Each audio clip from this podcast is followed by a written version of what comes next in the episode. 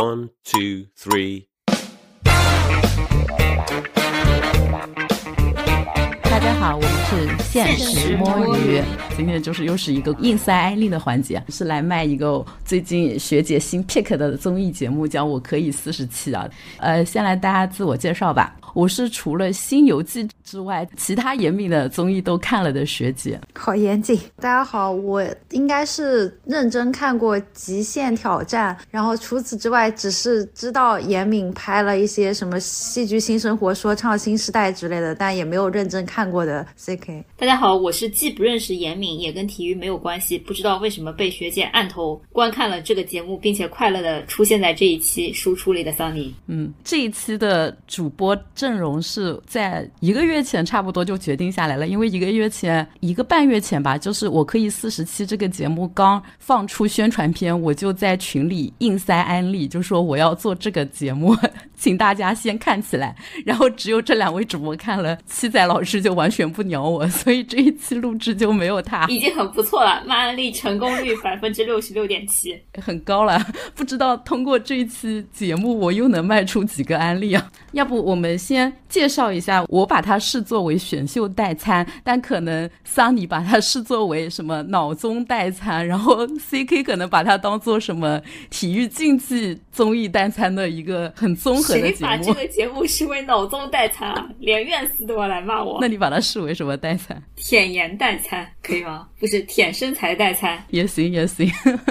我们再正式的说一下这个名字。我觉得这个节目火不起来的原因，主要就这名字起的太差了。它叫我可以四十七啊！我我讲一下这个节目，就是名字有多烂，烂到学姐卖了三次安利，七仔都没有意识到他讲了一个综艺的名字，他一直在问名字叫什么，然后学姐就说我可以四十七，七仔就说那名字是什么呢？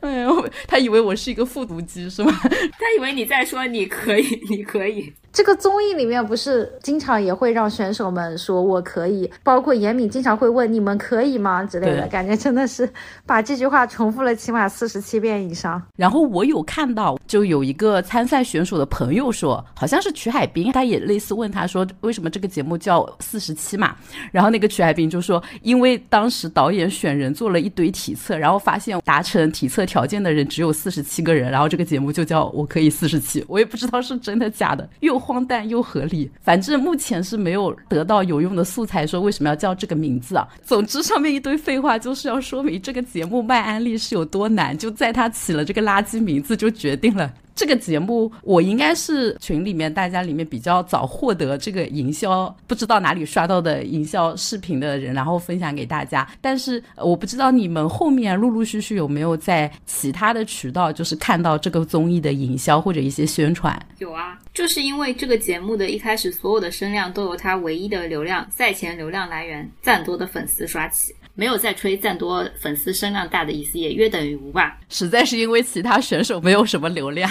显而易见啊，就是这个节目选赞多唯一的作用，就是为了做赛前宣传。我们可以采访一下 CK，就是你除了从我这儿刷到我这个营销之外，你还有其他渠道看到这个节目的事先的那些营销吗？就有没有刷到有人说这是中国版体能之巅？对，主要就还是讲的是中国版体能之巅。而且因为我之前就是对一些选手就认识。是吗？就是包括不限于李景亮啊，什么蒋雯雯、蒋婷婷，是有一些正统的，就是呃运动员嘛，像那个张家豪，虽然被疯狂 diss，但是之前那个冬奥会的时候，其实他还蛮拉好感的。然后包括像那个胡汉啊，这些就是有一些所谓的运动员转型的，包括像何佩、张小何，我也是之前就有在关注他，赛前就认识他。对啊，因为他作为一个真的是体教融合比较好的案例嘛，他在美国的大学读书，然后又打 N。C W A，呃，算是 D one 级别的橄榄球吧，就真的还是一个很不错的这种，就是所谓的呃学习运动两不误这样子的人才。现在知道为什么我们聊内娱的时候，C K 老师一个人都不认识，因为 C K 老师脑子里的名字真的跟我们的知识图谱完全不一样。就是这些运动员，我还多多少少都认识一些。大家能认识的胡逼的总量是有是有限的，C K 已经把这个额度全部给了。我们这都是奥运冠军。什么都是运动员，怎么会胡兵呢？我不想拉踩，但是我们运动员，但何佩章不是运动员，就是你还是认识一些奇奇怪怪的，就各个领域的人嘛，也不叫奇奇怪怪了，就是有一些小众。河北章我觉得算在国内的体育教育圈子很有名。那那个什么《青春有你》在七仔那里也很有名。一样一样，我现在觉得某一些程度上，CK 脑子里就写出来我们不认识的名字，应该跟七仔老师写出来我们不认识的名字总量是一样的。就是以上两位主播得到的营销点，就刚好就是体现了大家平时刷的圈子有多么不一样。然后最早为什么我会刷到这个营销，可能就是因为我前面 Q 到过，我看严敏的综艺看的的太多了。最早其实不是《极限挑战》，最早是那个《生动亚洲》东方卫视的。然后严敏也应该是从那个时候就在东方卫视一直做综艺嘛。一五年就是开始出《极限挑战》，在后面他其实也做过一段时间那个《天籁之声》还是《天籁之战》啊。后面就跟我们前面讲的龙丹妮差不多，在卫视感觉做做没有什么声量，然后就跑到各种平台上做。他在 B 站做过那个说唱新时代嘛，这个我和七仔也有一期节目聊到过。然后还在腾讯视频里做了那个德云逗笑社。相比于那个龙丹妮专注选秀综艺一百年，就是你可以看到严敏这个导演的兴趣点和学姐一样广泛，各个领域都涉及到。二零年做过那个德云逗笑社，同年吧，就是有一个刚才呃 C K 也讲到的综艺叫《戏剧性生活》，这些综艺是不是都是桑尼从来没有涉猎过的？戏剧新生活我看过，呃，怎么说？就是虽然看的时候多多少少也有些槽点，但这些综艺总体来说评分都还是挺高的，就是小众轻奢嘛。除了极限挑战以外，剩下的都是因为糊。对，就是受众面比较少，看的人就就反而都是那种粘性挺高的，然后打分也挺好的。就它唯一的滑铁卢，应该就是我刚才说过唯一一部我没有看过的，叫《新游记》的，是二二年出的吧？一听就知道抄的是韩综的哪一部。新西游记就是抄罗 PD 呀。岔开一句啊，严密的这个抄袭风波应该从当年做《极限挑战》就开始了吧？《极限挑战》当年刚推出的时候，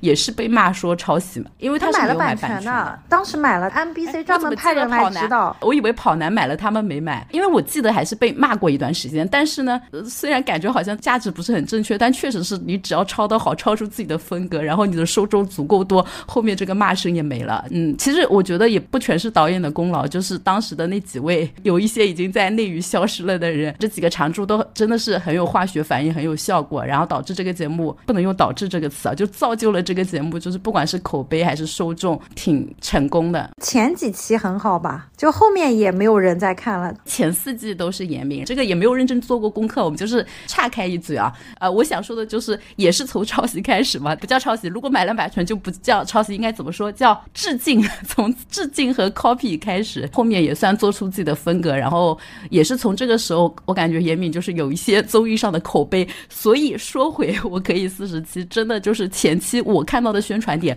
全是说什么严敏导演又一综艺力作，什么什么什么这种标题来吸引人。然后我也能吃下这种安利吧，我就想说，毕竟之前看他的综艺口味的匹配度还是挺高的，那就值得看一看。就是如果是呃桑尼看到就是景严敏这个宣传点，如果我不推荐的话，你是不是还是不会看的？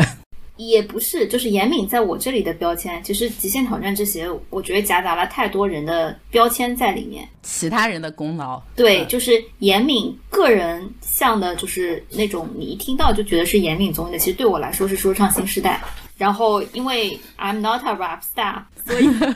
我就没有什么特别的兴趣。直到来到我可以四十七，他这个声音还是时不时的出现，让我认了出来，我感到很难受，很想让他闭嘴。他话外音也太多了点。太有存在感了，是吧？我觉得严米在前几个我比较喜欢的综艺里攒的好感，在这里其实也是扣掉了一些的。但是说实话，在这个节目里的话外音和他在其他节目里的也有异曲同工之妙吧。他就是一个很爱找存在感、很爱说教，然后很爱说输出并上价值的导演。那可以先盖个章，后面我们再举例说明啊。C K 关于严明有没有什么补充呢？对他不熟，你不是也看过《戏剧新生活》吗？《戏剧新生活》我没有仔细看，我只是知道在乌镇。戏剧新生活跟严明有什么关系？感觉就是那个什么黄磊和他的朋友们，然后靠黄磊的人脉拉来一群人，强行的输出了一些东西。就是他在里面也动不动就开始上价值，不过因为是这样，黄磊也是个很喜欢上价值的人，所以你可能就掩盖了严敏上价值。对，一个节目里面不能有两个爹，掩盖住了严敏的爹位。好像骂到了两个人。你看，大家营销点也可以知道，就是除了像 CK 这样子跟体育圈就是结合紧密的人士啊，大部分人可能真的没有办法在其他选手身上找到快速的那种能被卖出安利的点。所以节目早期大众向的安利，我自己看来只有三个点：一个说什么严敏导演口碑保障之类的，然后一个就是赞多嘛，就赞多粉丝就开始。自愿被节目当这个免费劳动力，然后第三个就是是大家想都能想到嘛，就是贴韩国的体能之巅，什么中国版体能之巅之类的，然后用用来吸引体能综艺向的粉丝。我要是他，我就买体能界幺零幺之类的这种贴选秀粉的案例，因为我觉得就是在国内内娱的这个综艺受众里面啊，不管是体能类综艺的受众人数，还是嗯像 CK 这样子，就是对体育圈这种。还有什么体教融合的 著名呃人是比较了解的人是很少的，所以他卖这一类的安利真的就是吸不到什么人，而且可能吸到的人呢，真的以严格的体能综艺或者是期望看到像《体能之巅》这种类型的刺激的人看啦，多多少少有可能会失望。后面就是就这个节目内容仔细来探讨一下这个问题啊，就是这个节目到底用来当做什么代餐，就是能让更多的人接受吃下。这个安利啊，哦，我先讲一下我个人的看法。我其实当时想卖给七仔，虽然卖安利失败了，我当时就骗他说这个东西就是可以当做我们选秀带菜来吃。他的先导片是拍的很像鱿鱼游戏，工作人员其实也是那种戴面具，然后穿那种套头帽衫，是那种这个那个衣服是这么叫的吗？蝴蝶就很像鱿鱼游戏里的工作人员的那种感觉，然后前面概念又搞得很 fashion，就是说就是有点像《流浪地球》那个概念吧，就是上那个方舟要凭船票，然后他们可能参加这个比赛就是为了赢这个上船的船票。如果是这种宣导片的，就是鱿鱼游戏气质的节目，我觉得卖给七仔是肯定卖不出去的。但当我看到那个第一期正式选手开始入场的时候，我就觉得哇靠，可能看选秀综艺的人会感兴趣，所有选手。进来要站的那个房间就很像一零一里面所有人出场的时候就有一个选座位嘛，然后那个座位就是他们心目中自己的排名，就是有一到四十七，然后排成一个倒三角的那种阵型，然后每个选手入场，让他们根据自己的实力选。看到这个地方我就嗨了起来，因为像我这种喜欢看一零一的人就很喜欢这种群像嘛，就有很多大家可能一点都不认识，越素越好，我越不认识越好，因为这样你就可以在这个他从初露面啊，然后一点点。的展现自己，就是你会有一种感觉，看故事、看小人物成长线的感觉。当然，他们其实并不是真的小人物，他们也是各个领域的大神嘛，这这是另一回事。但是给我的感觉就是有很多新鲜感。然后还有就是第一轮是先是个人赛排名，有点像一零一的大家分 A、B、C 这种分班，然后后面就开始每一轮的竞争，其实不是个人战，而是团体战，就是感觉像素人们大家组在一起，然后有的人擅长 rap，有的人擅长。舞蹈，有的人擅长 vocal，组成一个队之后就跟另一个队 PK，然后他们可能是每两周就是有一次大型的团队之间的 PK 比赛，也有每一轮的淘汰。整体的给我感觉真的很像一零一，只是大家比的内容不一样。然后在这个比的过程中，选手们也是能让我类似看到选秀综艺的那些嗨点嘛，就是大家有一些人与人之间的奇妙的化学反应，然后也有一些竞争对抗。只是这个竞争对抗并不是舞台型的，而是更加。充满荷尔蒙和一些脑力加体力，还有这种团队协作上更复杂的事情吧，所以我觉得非常好看。这是我会拼命卖安利给别人的一个点吧。如果 CK 让你去跟周围的人卖安利，你觉得它是一个什么样的节目代餐？呃，其实国内还蛮少这种类型的综艺啊，可能是我也看的少。之前可能更多看的是一些什么来吧冠军啊这种，就是以展现单个运动，然后冠军做一些简单科普为主题的综艺。但这个的话，主要是跟体能之巅，包括跟那个海妖有一些类似的地方嘛。不管是主打生存战的概念啊，然后关卡的设置，还是会对体力有一些要求，就是让大家意识到说所谓的竞技体育的魅力。因为他刚开始不是还搞。搞了一个宣誓啊之类的，就运动员的精神，感觉把一群所谓的体能王者聚在一起嘛。因为以前可能只有什么脑力王者聚在一起，但是他还是主打的这种展现对自己身体的掌控力。所以你觉得他就是体能版的最强大脑吗？对对对，有点这样的感觉吧。呃，然后第二就是他还是请了一些运动员嘛，呃，这些运动员本身也是非常有魅力的，就是他选人还是认真选了，包括严敏的那个前彩还是做的很认真嘛，他不是每一期都在放那个什么强者的采访，然后你觉得他还是很努力的去挖掘了每一个人的一些特色特点出来，呃，我觉得这些可能还是可以看的。那个关于那个选角嘛，好像严敏自己有在呃宣传还是在哪个采访里说，选人是有三个标准，我没有仔细对照他那四十七个人是不是都满足他的标准，一个是说是否获得亚洲及以上的专项体育冠军，是否保有一项世界纪录，是否获得特种部队等专业机构的认证。就我觉得最离谱的也不最离谱，就最神奇也不是什么魏思成什么斗腕冠军，就是扳手腕，感觉只是腕力大，但是就真的很专项化，因为他很多能力像跳绳这种都是非常非常专项化的。然后赛制上的话，其实能看到跟体能之巅的相似之处，但是也能看到，就他努力的做了一些电影的场景，中国特色。对我觉得中国特色是其一啊，但中国特色有点。也不是说大可不必，但第二，我觉得就是说他做的这个视觉效果，就他还是往那种电影感，在横店租了摄影棚大片的去走的，因为体能之间就没有那么强调这种场景的设置，所以我觉得这个没有那么有钱。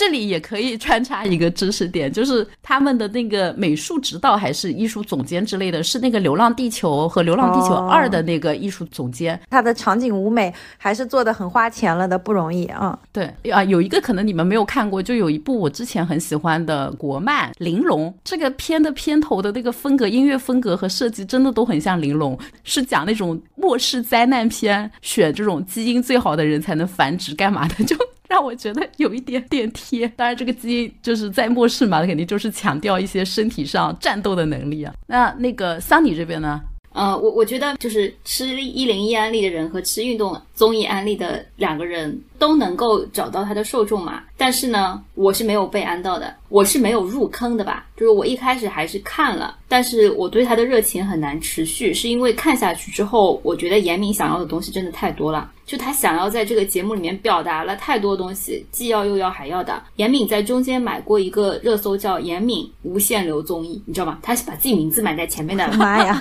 我觉得这个非常好的概括了他其实想要通过这个综艺打造的一个东西。用一个非常豪华的阵容，在一个他自己非常满意的设定下，搞了很多很复杂的关卡。这些关卡里面自嗨，对，就是自嗨，让我想起了我小时候就想，我将来有一个大房子，每个房子都要装修成不同风格那种感觉。它的每一个环节都非常非常复杂，都不只是考验一项能力啊。嗯，待会儿我们可能会讲具体的环节吧。就它是把脑力、团队合作、体力，然后博弈，就这种东西全部都搞到一起的。然后它又需要在情节上做的跌宕起伏一点，所以它剪辑上也努力了。然后呢，严敏又要时不时出来秀存在感，然后上价值。嗯，所以整个节目看下来，我就头非常晕，你知道吗？我觉得我接受了太多的东西，塞太满。跟 Survival 比较一下呢？为什么我看到有人说这是中国版 Survival？呃，不太一样，因为 Survival 的卖点是在户外嘛，他们其实还是在一个环境下去对抗。就是有一种人脉上的啊，不是人脉，就是人际相处，可能在这里面，也就是领导力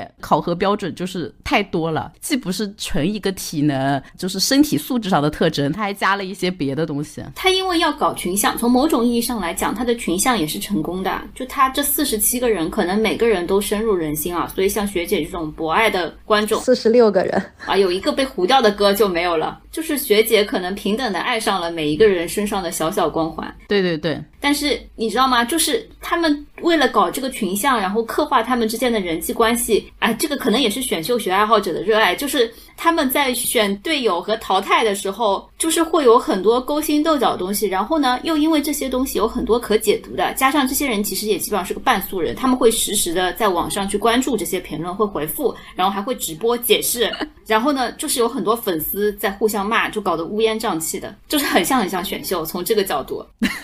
就是是这样，我为了不影响我看比赛的心情，所以我把这些都屏蔽了，因为我还是想把它当做一个好的群像节目来来看，所以我屏蔽了所有选手个人的这种微博啊、抖音啊，还有他们的直播。就是虽然我刷到了，但是我就是划过去，不能影响到我看这个综艺的心情。那你这样只能看到节目组和严敏需要让你看到的部分。我觉得够了，我就欣赏节目里的他们，因为我真的把他们当素人。我觉得素人啦，你不要，就是他们不会真的像选秀综艺的那些人一一样，就是以后要出道。我不想要什么三百六十度无死角的去认知他们。我觉得我认知到他们，就像运动员，你认知到他在赛场上表现的一幕，以及他愿意在网络平台上公开他的一些特征就够了。刚才几位主播都从不同视角讲了一下这个节目被安利的点啊，也不知道大家有没有没有吃到？没有吃到，我们可以继续往下，就是更加具象的安利。就除了以上几点，我真的觉得这个节目的关卡虽然有一些可能在最后呈现效果上有一些值得诟病的地方，但我还是觉得每一关有用心设计了。第一关个人赛是那个无限攀岩嘛，对吧？第二关是那个巨人象棋，巨人的棋局。第一关是卷王之王啊，对，第一关官方名字叫卷王之王，但实际上就是人跟小白鼠一样，在一个竖起来的这个卷轴上无限向上攀爬，然后比谁掉下来的时间最晚。我先把几个关卡介绍一下，然后我们可以讲一讲我们最喜欢哪个、最讨厌哪个以及原因吧。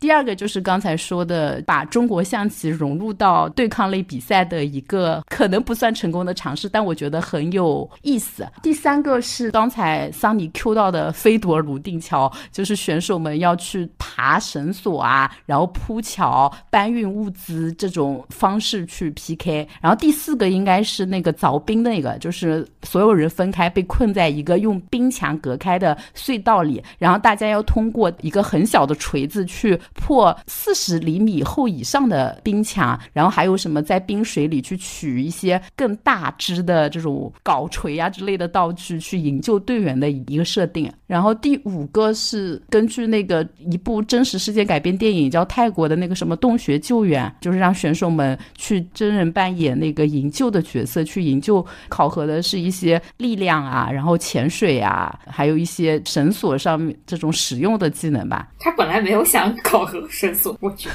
谁知道最后这个那么重要。第六个就是三体了，呃，这个是我最喜欢的形式。它主要的就是，其实它既想考那种博弈，叫什么田忌赛马的一种博弈的智慧，以及说个人能力或者团队协作，跑酷跑的人好可能有优势，速度快的人可能有优势，体力很好，就是腕力很好，搏斗很好，都可能在这个。项目里有一些优势，其实很像那种橄榄球。对对对，它这个是一个最像橄榄球的一个项目，但是其中的橄榄球选手已经在好几期之前被淘汰了，没有在这一期的设定里发光发热。哎，但是我万万没想到，这个里面有个选手是街舞的，但不是赞多啊，因为赞多很早已经退散了。就是也有一个街舞冠军，居然在这里也有优势，因为他速度很快嘛，虽然很瘦弱，但也发光了。他不是还空翻了一下吗？对对对，那个还是挺帅。这几个项目里面，你们最喜欢哪个，或者最不喜欢哪个？我最不喜欢下象棋啊，那还不如让火叔老师来比呢。是这样的，就是呢，严敏又想要下象棋，然后呢，明显又对他们这些选手的智商有极大的怀疑，于是他做了一个很傻逼的设定，在这个选手住宿的这个环境里面塞进来一个什么国家象棋队的运动员，是最没有用的。然后这个运动员呢，就是像 NPC 一样在里面游荡。你要讲出一些具体的话语以后，你就会触发他，他会给你下三盘指道棋吧。跟那个比赛的时候要用的那个残局是一样的，因为它是一个以下象棋为基准的，就是在下象棋的这个基础之上进行的一些体力的比拼。如果你象棋上面一招制胜，后面所有的体力都是泡沫。就是怎么说？就是如果他设计的好，应该是说我即使象棋一点都不会，我也能靠我的体能上面的，比如搬棋子的这种人力，或者攀岩攀的特别好的这些点，能够跟其他队达成一个均衡。但是这个赛制还是有漏洞，就导致如果是一个会象棋的人和不会象棋的人比啊，就你的体力一点点用都没有用，靠几步棋就被搞死了。就是我我这么说吧，我可以理解在这样的体能竞赛。在里面去比博弈和比技巧，就这两样，我觉得是在体育竞技中本来就会出现的事情。但是你突然比一个完全是脑力的东西，而且象棋这个东西啊，就是你你学过和没有学过是有巨大的差别，它不是一个大家都是零起点的东西。所以我觉得这里造成的不公平性实在是太强了，就是强到我不敢想象这是一个体育类型的综艺。我觉得这就是严敏或者节目组严重的错估了象棋在中国人里面的普及度。他以为分成十个人或者八九个人一队，怎么也得有一个会基本的象棋规则。但没有想到，就有一些队的人真的就是连下法都就是马走，呃，我怕我也说错，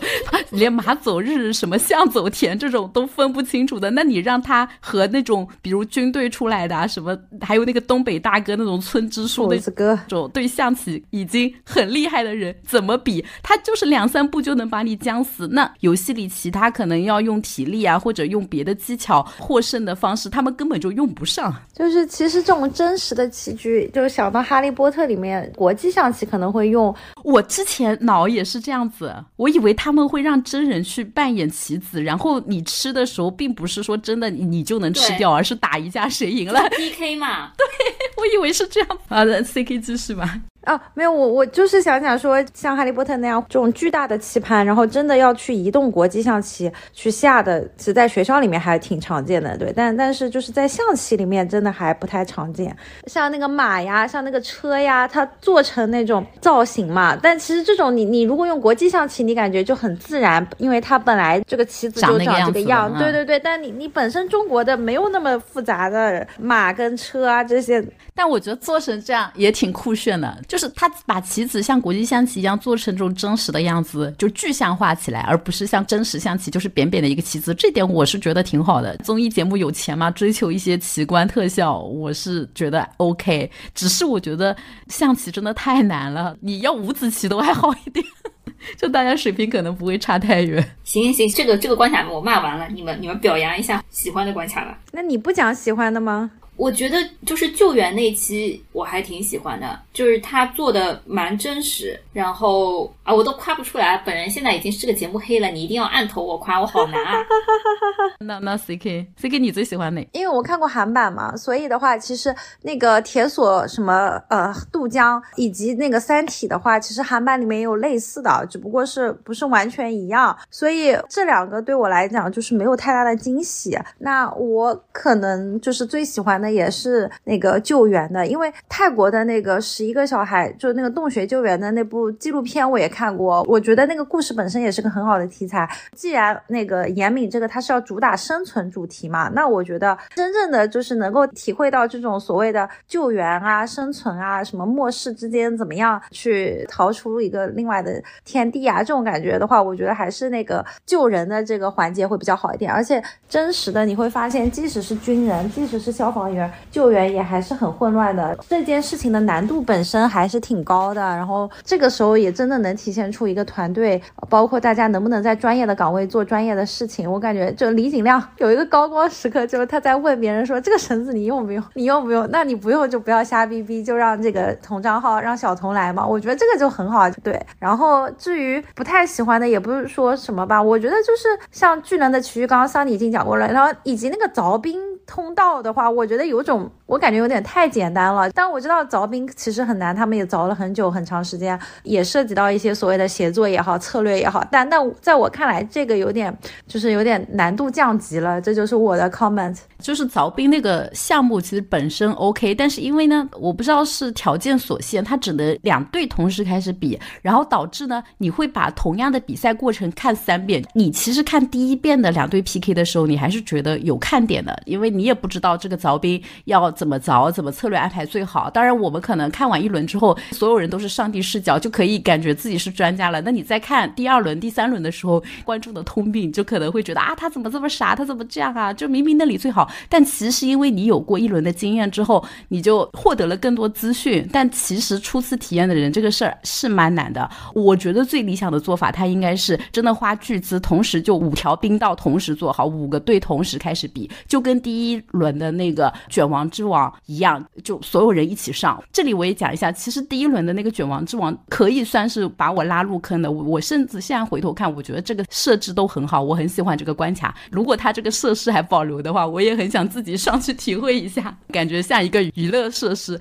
你去参与一下攀岩，就不是静态攀岩，就是这种动态攀岩，我觉得还蛮好玩的。而且视觉奇观嘛，可能你一个人在那边攀一个这样的卷轴没有什么感觉，但是当他把两面墙，如果他能把两面墙做成一面墙，我就觉得更无敌。就是铺开，然后二十个人同时上，就所有人都开始在这个高空或者在不同的水位上挣扎。我觉得那种画面，大家一起来的那种震撼，远远超过他单个人在做一些运动带给人的这种视觉享受。不管是那个飞夺泸定桥，这个已经直接把它改成飞夺泸定桥了，不知道原来比赛名字叫什么。和那个隧道，我觉得这两个如果可以优化的话，就是我觉得同时进行是最好的。但同时进行才是真正考验剪辑。然后还有，当然就是你现场如果同时，比如五个队伍同时比，那你的摄像机的机位数啊，你工作人员的体量，这个难度都直线上升。但我觉得那个画面的好看程度和整个节奏的氛围感，就所有人，当然对于选手来说，他都是同时开始比的，但观众也是觉得这事是同时进行的话，那个爽感是不一样的。这是我的想法。后面讲一下我最喜欢的关卡吧。真的是我没有看体能之巅的原版嘛，就是虽然网上有很多人说觉得三体的那个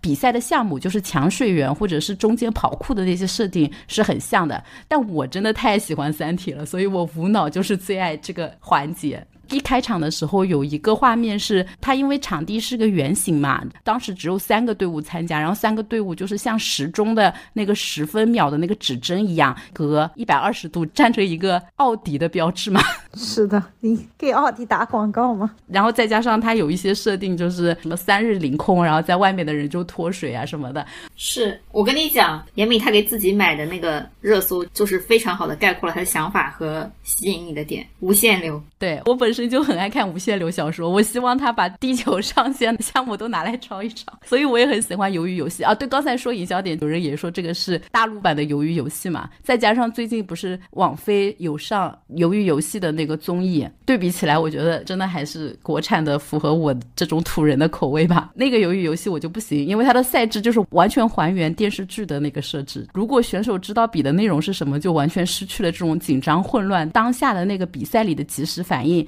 就是有一些灵光一现啊，有一些高光表现啊，跟在比赛赛场上的那个运动员的高光表现一样，很打动人的。我喜欢三体环节，也是因为我觉得这一场里面很多人都有高光，不管是跑酷的、跳街舞的、力气大的，然后还有扎体这种会柔术的，甚至这里面就是有一个队的两名女性吧，那个郑淑英和刘丽。郑淑英是跆拳道的，刘丽是拳击，是不是啊？对。就是他们两位作为女生也没有特殊照顾，代表团队独自出战嘛，然后跟男选手争夺的时候，就真的就是硬干硬上，直接跟男选手硬来，我觉得还是蛮精彩的。但这一期啊，就是我是在那个豆瓣上有看那个我可以四十期的那个小组嘛，我就发现这一期争议还挺大的，因为就是涉及到什么改规则呀，然后包括选手之间的一些什么纠纷啊，对对对对对，就会觉得说，的确像韩版或者说像最初的他如果抢一个球是很简单的，但是呃严敏这个设计了抢这个水袋，然后又有拉链啊什么的，然后那个袋不是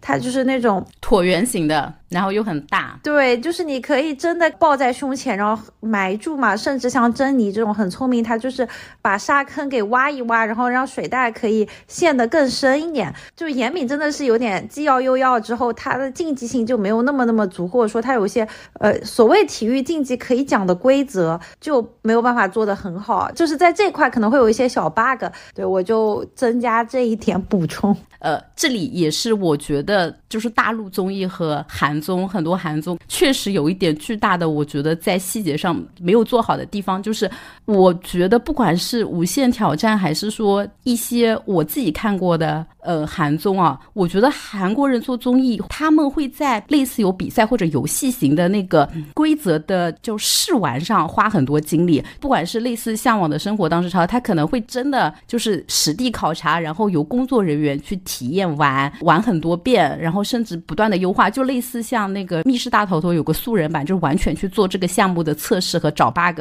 我可以四十七这里，它其实也是每期选手开始玩之前会有说有个说明人员过来示范说怎么玩，但我觉得他们也只是说事先知道规则演示类的玩，而不是说就是完全真实的把自己当做选手去比胜负就激烈的玩过，所以导致每个项目其实每个项目多多少少在选手上来的时候，真的比一两场的时候就会发现这个设置有点问题，然后可能后面的组做同样的项目的时候，有一些项目我刚才说因为场地的关系，它是很多组是分开比的嘛，你就会发现它真的是会有微妙的差异，然后这些差异就可能导致这个游戏的难度会差很多，甚至像救援这个，我们也会发现，就是他们有很多组是比过两遍的，可能因为第一遍会发现说这个泥潭的这个粘性的设置不合理啊，然后后面做了调整，就会发现有些组他过那个泥潭就特别好过，然后有一些组就感觉整个人就被粘住了。因为它干了，比着比着它干了，你敢信？我真的昏倒。那就说明不合理嘛。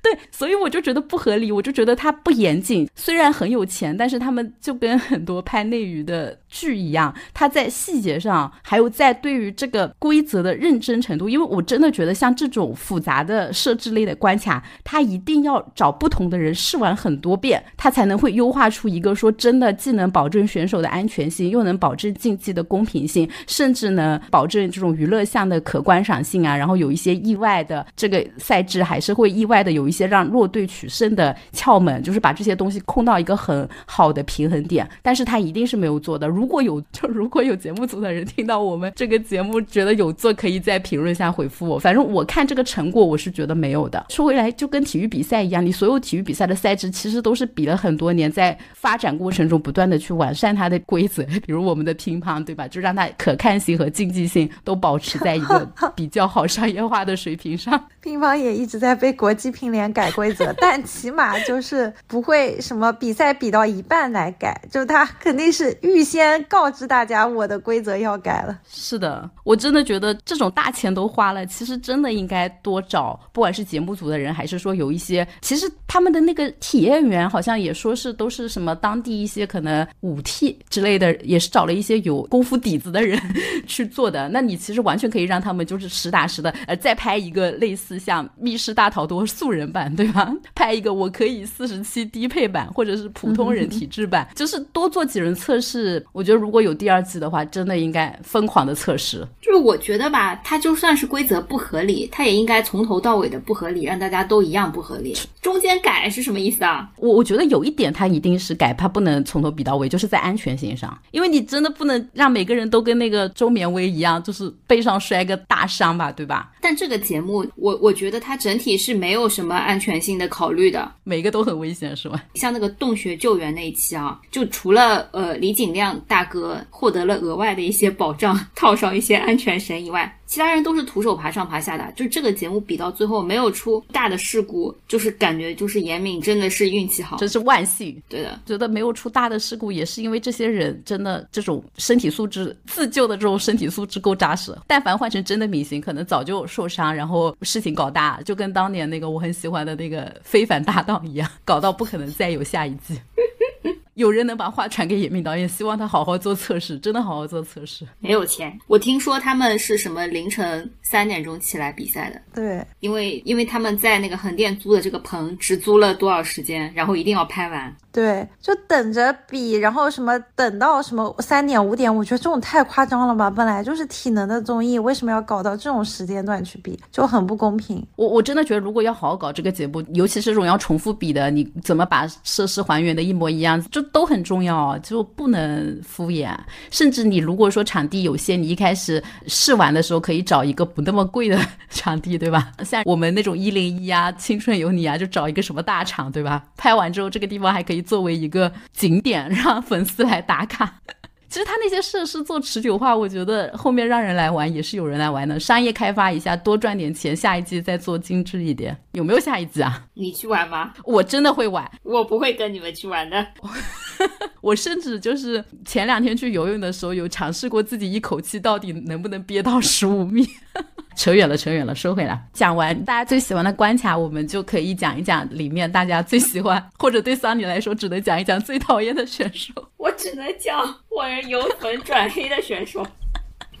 呃，都可以吧。这里 C K 先开始吧，我们从发言最友善的 C K 老师开始吧。最友善的竟然不是学姐啊！粉丝发言开始，我以为，但我好像也没有什么特别不喜欢的人，就因为我觉得每个领域的强者都是有一些自己的个个性嘛，我觉得很正常。那体育界的人很多时候就是竞技体育成绩说话，就像张心动在那边说什么，怎么很多有实力的人都走了，其他的人怎么能留在这里？你要这么快就把这个最大黑点拉出来聊了？我觉得也不算黑点啊，我觉得这就很正常啊，就是一个非常竞技性的选手。我们现在可以进入第一场小辩论。环节就是正方选手是 C K 认为张心动电死傅博涵的这个发言比较正常，然后我们的反方辩手桑尼会觉得他这个发言非常的就是不做好掉好感啊。我们现在双方辩手开始发言啊，正方的第一轮发言结束，我们可以让桑尼说一下他的看法。我不是因为他这个发言掉好感的，就是我觉得首先就是 C K 和你提出来这一点，就是大家都意识到了，在这一场淘汰赛中，张心栋的这个行为和他的发言是非常有争议。性的那我个人只是因为原来非常喜欢他，我觉得他是一个很单纯，然后呃很直接的人，也是他们在这个节目中有意无意导演组和他自己给自己制造的一个标签和形象。其实张心栋粉丝还蛮多的，我跟你讲。但是在这个淘汰的过程中，我觉得他有点阴阳怪气的在输出这个观点，就是我可以理解他不喜欢小付，就是所有的人都不希望小付到自己的团队里面来。我觉得他如果去跟傅博涵说我们组不欢迎你，我觉得你是来给我们拖后腿的。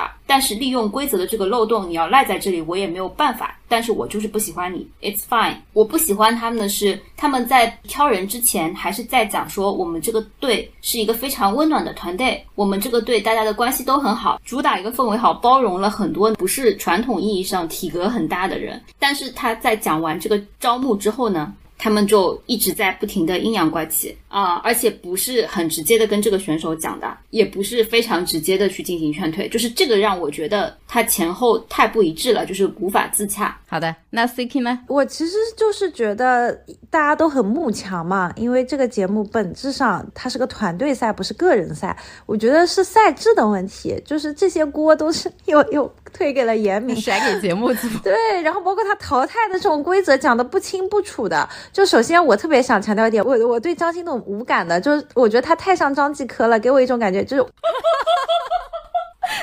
得罪了一个粉丝更多的人，没事没事，我们骂抓鸡哥不是一次两次了。就是我我对这个人没有喜欢跟不喜欢，就是无感。对我我觉得他就是那种比较打引号的无脑的莽夫嘛，就很正常。因为严明搞的淘汰规则就很奇怪，搞这种团体赛，那他前面又要强调团魂，包括那个斑马夺鸡，不是讲说忠诚嘛？我觉得这种就是这样的呀。那竞技体育这些人就是很讲义气的，他觉得团队兄弟这种是高过所有的。那严明又搞一些这种很神奇的规则，所以这些我觉得是最该被诟病的。大家是投票出来的淘汰，就这些规则设定都莫名其妙。你要么就完全按照贡献度，对吧？我觉得某些时候甄子丹可能看的都比严敏要更透一点。关于淘汰这个事情的锅，我觉得是可以甩给严敏的，因为严敏就是又展示了他既要也要的臭德性啊，既要搞这种什么竞技高光，要选什么 MVP，又要再玩他那个在极限挑战那一套，就是被人表扬。觉得他很会玩人性，那个 C K 提到的那种淘汰赛制里面，他又想展示一下他那种挖掘人性的那一面，然后所以就经常会有有一个环节说让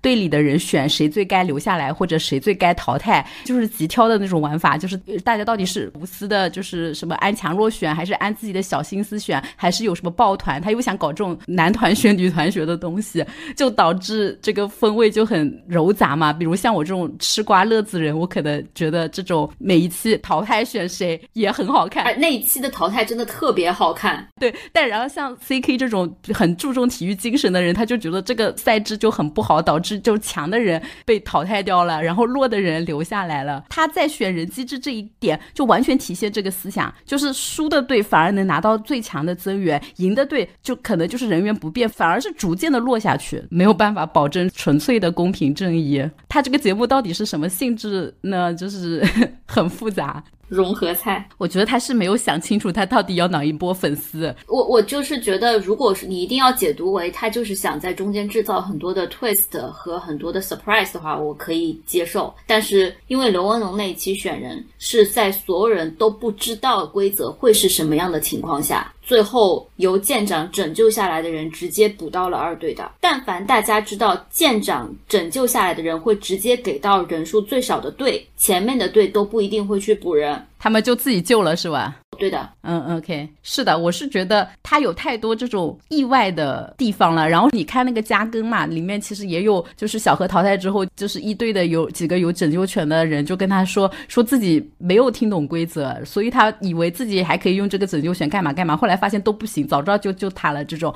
就我就觉得确实在录的过程中，可能比剪出来的还要混乱。跟观众肯定是把这个赛制淘汰的赛制讲得很清楚嘛，但我觉得现场录的时候，可能真的很多人都没有 get 到，然后就导致我们会觉得有很多强的人走了，甚至中间有一些让队长选的环节，我们也会觉得队长好像没有选到最强的人，感觉选了一些流量大的人留下来，是不是又是节目组暗箱操作的结果？就是李景亮是吗？就李景亮是是这个节目里面唯一真神，李景亮当然是强的人留下来的喽。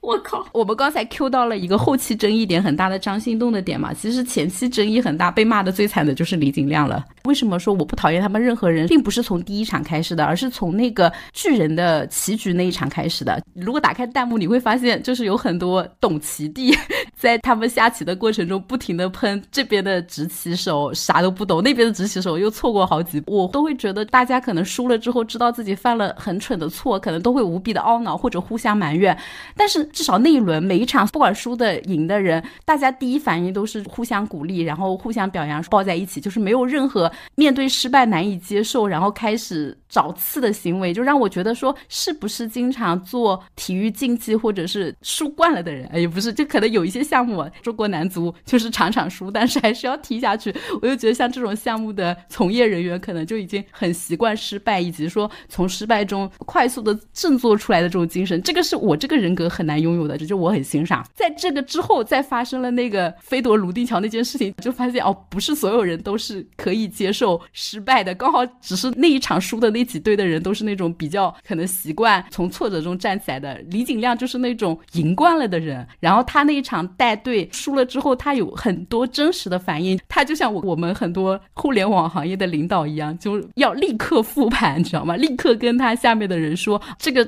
时候你应该怎么做？你不应该害怕。严敏又开始要上价值，说大家虽然输了，但是我们可以一起体验一下从上面跳下来怎么怎么样。他就拒绝，他说我不想接受这个失败。我感觉我如果现在和乐融融的大家从上面跳下来，就好像承认自己输了，就好真实啊！换成年轻几岁的我，我早就把他骂死了，因为他就是我最讨厌的那种老板。但现在我看这种真实的反应和他对那种失败就是不掩饰的难以接受，我觉得可能这种人。就是另一方面一定会取得成功的人，我不知道你们怎么看啊？就像我说的，我觉得李景亮就是这个节目的唯一真神，就是很离谱，在一个大家都是素人的体育竞技节目里面，竟然有阶级的差别，就是我在李景亮的头上看到的。你的阶级差别是说觉得节目组给他的阶级，还是是所有人自发的形成了一种阶级上面的差别？然后只有两个阶级，就是李景亮 and the others，然后就大家是发自内心的。去尊敬他，然后觉得他好像应该是高人一等。比如说，因为他实力确实很强，在任何时候大家都愿意选他。即使他当 leader 的时候当的这么爹，大家还是愿意 后面听他发号施令，就 whatever。但是最离谱的是那一期救人洞穴救人的那期，那天我不是看的时候我已经疯掉了。我说上那个斜坡的时候，就是他们组两个人，中间还包括一个女生，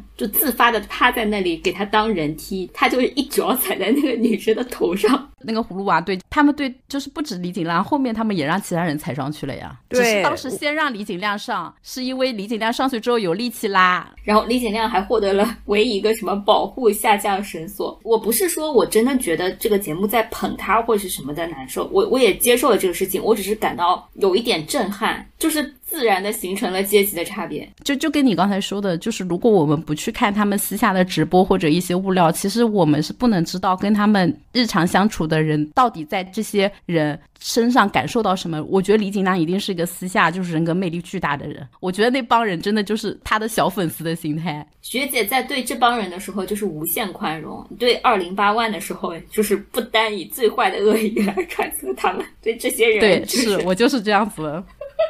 我我来讲一下吧，我我觉得是这样的。首先，我不觉得节目组就是李景亮是高于其他人的，就是在真正体育圈里面，我觉得像郑淑英这种奥运冠军才是高于其他人的。当然，李景亮为什么就是被大家所尊敬，或者说他选第一，大家觉得是 OK 的，是因为纯看体能。第一，他自重大，他可能就符合像有些大力士这样子的呃一个特点。然后第二就是说他这个拳击他有这样的什么体能啊巴拉巴拉。然后第三，当然他在国际上也有一些代表性，包括当年他去上十三幺嘛，就许志远也采访他，也能看到李景亮的一些人格魅力吧，就是从新疆一。个也是什么放牛娃之类的这种农村的小孩，然后走到国际的舞台，对，所以我觉得大家对他的尊敬这个东西，我倒没有觉得太过于去神化他，只不过说，就像曲海滨，大家也很愿意去就是跟随他嘛。那李锦亮也是另外一种跟随的方式，以及就是说四队那个让人踩上去，其实他们在那个隧道救援的时候，那个时候其实刘丽啊、斧子哥啊什么的，也基本上他们也都会去踩，对他只是因为李锦亮的量级太大了，他他没有办法很好的上。上斜坡，他他自身体重太重了，所以做一个人人梯什么的，就我觉得这个是还好的。但我是想讲，就是我觉得李景亮还是有种他是太个人主义，或者说他练的这个项目就是个人项目嘛。这就是为什么呃范志毅可能也讲到了一点，就是如果你是练团队项目的话，那你会不一样。然后我比较喜欢四队，是因为我觉得那个陈森森他是赛艇嘛，他也是一个团队的项目，把团队真的是融合的比较好的。这这里又又要拉踩一下四二队。说自己团队好，我也不觉得他们团队太好。我我自己个人是感觉，就李景亮有点好胜心，对自己是 OK 的，但是没必要真的用这种低气压去影响团队，以及没必要去惩罚自己的团队。就你作为一个好的 leader，你是把自己的责任承担了就好，但你没必要去苛责你下面的人。一看就是 CK 老师没有在强人领导的团队待过。对，所以我觉得这就是那个个人项目的一个弊端嘛。我我想说的，这不是弊端，这就是个人特质的不一样。有些人他可能就是通过更好的协作去当领导，通过他听劝的这种能力来发挥更大的价值。但有一些这种强人领导，他确实团队氛围不好，确实很压迫。但你在有一些项目和事业上，这种人他如果把项目带失败了，可能被骂得很惨。但是他一旦项目带成功了，他的创业创起来的，他他也是被捧为神的。两种不同的成功路径，就时间关系嘛。选手这一部分我们就说到这里啦。就是我感觉每个人可能自己性格特征不同，喜欢的人也不一样。反正我还是要说，这里的每个选手都挺好的。我就是对素人有无限的关爱啊。那我们还是骂节目吧，回 回头骂节目吧，因为我们最后还有一个趴，就是国内综艺的特点嘛，就是这种类型没有的时候，就是大家都没有；某个类型一出来的时候，就是大家一窝蜂都出来。我可以四十七，也并不是今年唯一一档这个什么号称国内的抄袭体能之巅。对，还有另外两档，我不知道是更糊还是会更火。其其中有一档是芒果 TV 的这个叫什么“哎呀好身材”，然后另一档就是爱奇艺的《势不可挡》。我没有看过那个《势不可挡》，但是我看了“哎呀好身材”的一二期。要不我先来拉踩一下“哎呀好身材”和我可以四十七，然后我们待会儿让其他几位主播看过别的的也来拉踩一下，看看这些一窝蜂上的体能综艺之间到底有有没有哪些差异，还是真的就完全同质啊？“哎呀好身材”呢，他那个选手人数更多，他的第一场比赛赛就劝退我了，因为也是个人赛，但他的个人赛呢是男女分开比的，就是女生比耐力，就是憋气，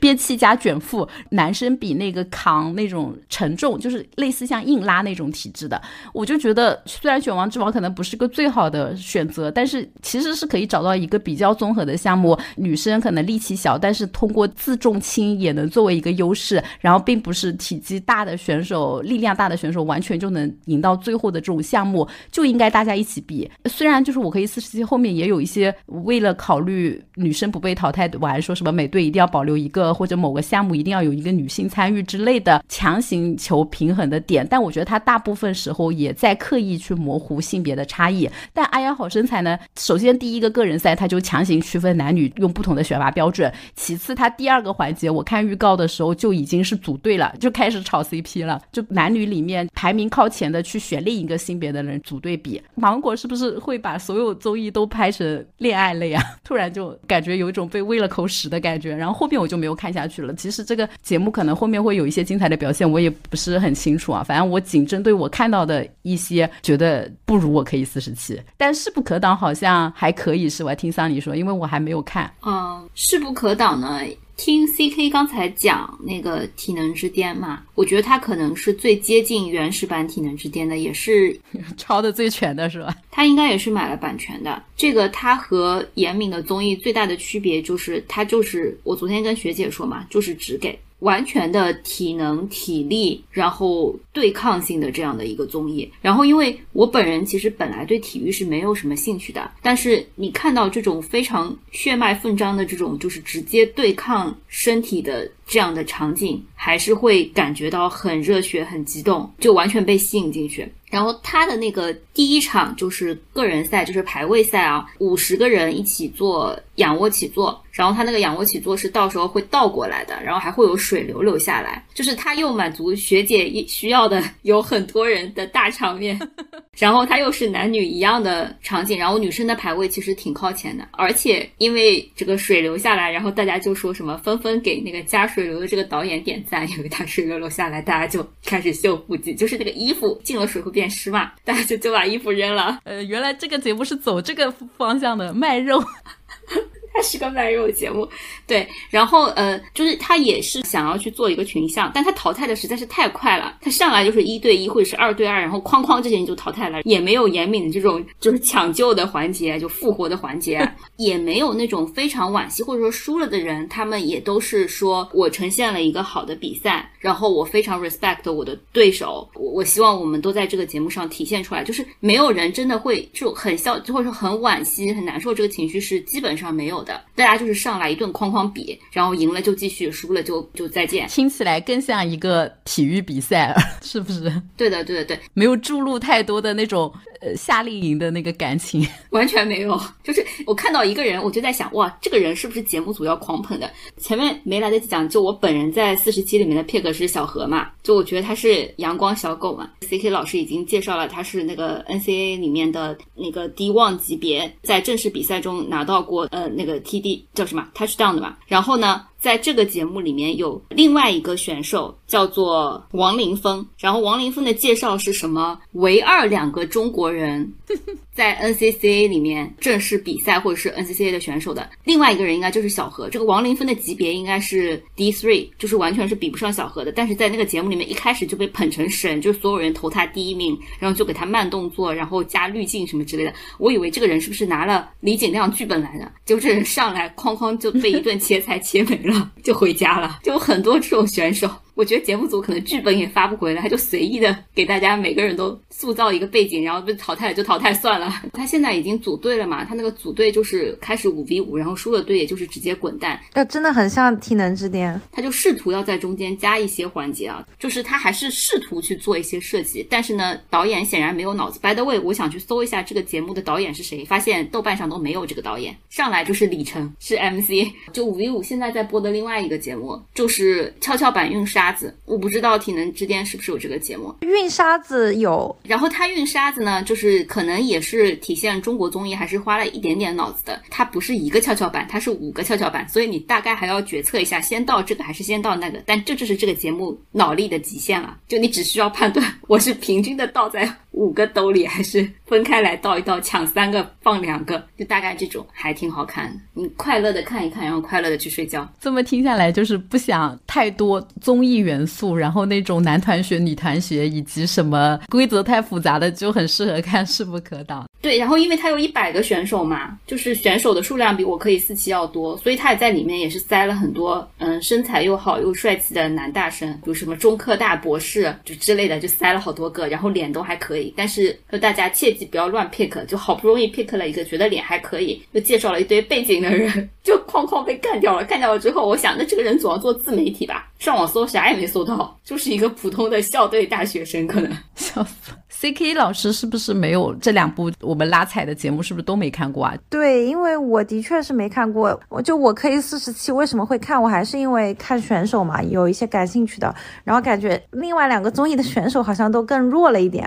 就刚刚那个桑尼讲到那个另外一个橄榄球，我想说谁呀？查无此人，完全没听过。小何是真的，我还是挺认可他的实力的。说明我可以四十七的选人至少是更高一档次了，是吧？对，我觉得我可以四十七的选人还是。是挺成功的。刚刚听下来，可能我也会更偏向于势不可当一点，因为体能之巅，我觉得其实还是挺好的，就他也是有什么五个人组队啊，最后他还是。个人来比赛，或者说每个人个人的一些特点还是能够出来的，没有那么多团队的因素，是吧？而且我觉得就是展现光展现体能之美就很好了呀。总结下来就是，我可以四十七有太多脑力的部分，然后这个脑力的部分呢，不可控因素又太多了，导致很多选手的体能优势没有发挥出来。就规则不明确，不公平，势不可当，觉得没有时间看和比较了，所以我就搜了一下网上说这两个节目有什么不同嘛？如果说势不可当，或者是原始的体能之巅，它考察的人的那个特点是技巧、耐力、体能、敏捷、力量、心肺这个六大象限。但我可以四十七这里呢，它的整个赛制设计的考核点是什么？力量、意志、智慧、耐力、技巧和担当。力量、耐力、技巧这些可能。跟体能这种实质性个人体质，就是个人体质方面的东西更相关的只有一半，然后意志、智慧和担当这种，就是大家觉得可能跟体能没有挂钩的东西，在这个节目的比重很多，这也是导致有很多真的就是从事体能竞技或者像 C K 老师这种对体育相关的比较感兴趣的受众对这个节目诟病很大的原因之一吧。但是我个人，你们可能也听下来，其实我对这种体现意志、智慧和担当的。部分我是看得很嗨的，就是我已经没有把它纯粹的当一个体能综艺在看了。当然，就是纯粹的体能综艺也有它好看的点，所以那个刚才桑尼曼安利的势不可当，我也是会看的。然后听到这里的听众朋友们呢，也可以根据自身的特质，就是你更喜欢看哪一种，然后挑一个。虽然说拉踩啊，但是都一视同仁，大家都可以找自己更感兴趣的节目看。希望今天能有成功的卖出一档节目的安利，不管是哪一档。刚才就是我的喊话，你们。要不也给大家呃喊个话告个别？我我觉得就是因为我们录制的时候决赛还没有播嘛，我我真的还是挺喜欢四队的。我觉得斧子哥啊，然后珍妮啊、胡汉啊啊，还有郑淑英啊、小童啊，这些都都非常非常棒。我也很喜欢斧子哥。对，我觉得看了这个节目还是呃了解了很多强者吧，包括像曲海滨啊，都能够感受到他们的个人的一些魅力，包括运动的魅力。所以还是希望大家 看完之后可以多去运动。啊，那萨尼呢？就是我看了这个节目了之后呢，就是了解到了一个新的词语，叫做 CrossFit，然后 Respect，就是是你可以尝试的项新的项目吗？是我这种弱鸡和细狗不可企及的一个高度。